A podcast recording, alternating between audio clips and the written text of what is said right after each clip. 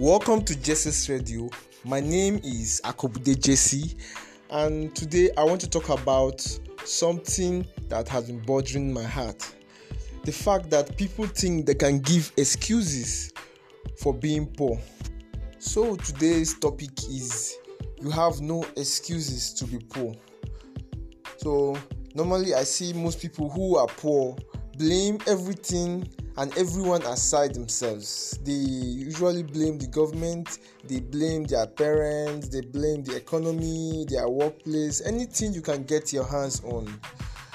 The world recession has become a rallying point for them, where they hang all their miseries. It's obvious the corrupt politicians' fault, as they have looted our common resources and have kept us in poverty. You normally see them making lines like this and blaming politicians for their problems. Good and bad news, folks. Nigeria went out of recession in twenty seventeen, and we are going into another recession, which will be the worst in four decades sooner, according to recent projection from World Bank. Our politicians will not stop looting anyway, and you can't do anything about it. But what you can do is to get yourself out of poverty, and we are going to use some simple ways to explain this. The truth is that while Nigeria was in recession, a lot of millionaires were made during this period. It happens that we have two kinds of economy: the external economy and the internal economy.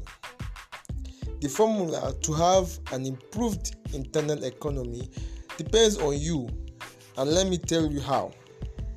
The first thing is to be independent or have an independent source of income. Nonetheless, do not quit your job, meaning you should have multiple streams of income which you can control. If you are not independent financially, then you are dependent on especially external factors like government, salary, stock exchange values, your employer, et cetera, et cetera. These people are controlled by external economy, and in a situation like this, we see banks retrenching their workers because of the effect of covid nineteen, which has affected the economy. The bank chiefs don't suffer personally, they only expunge workers in situations like this to save their banks. Guess who suffers at the end? The alternative is finding a huge problem in your society and equipping yourself to providing solutions, that is, getting a high-paying skill.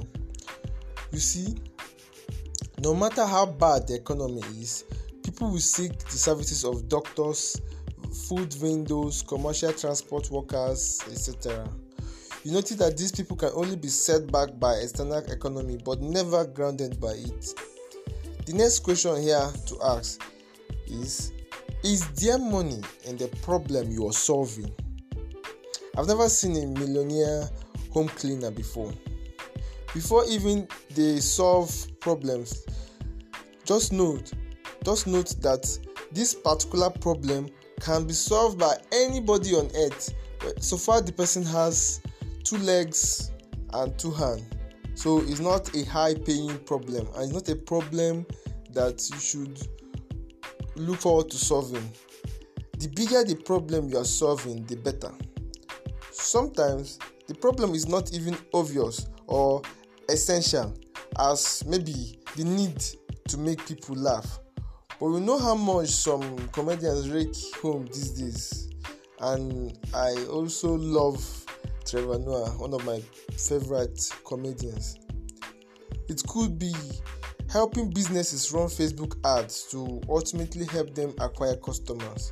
And I also want to note that there is also a lot of money in this particular niche or business. The solution you are providing must not necessarily involve plenty money startup for you to see huge return. There are smart ways to make money, especially online these days, but it's a story for another day.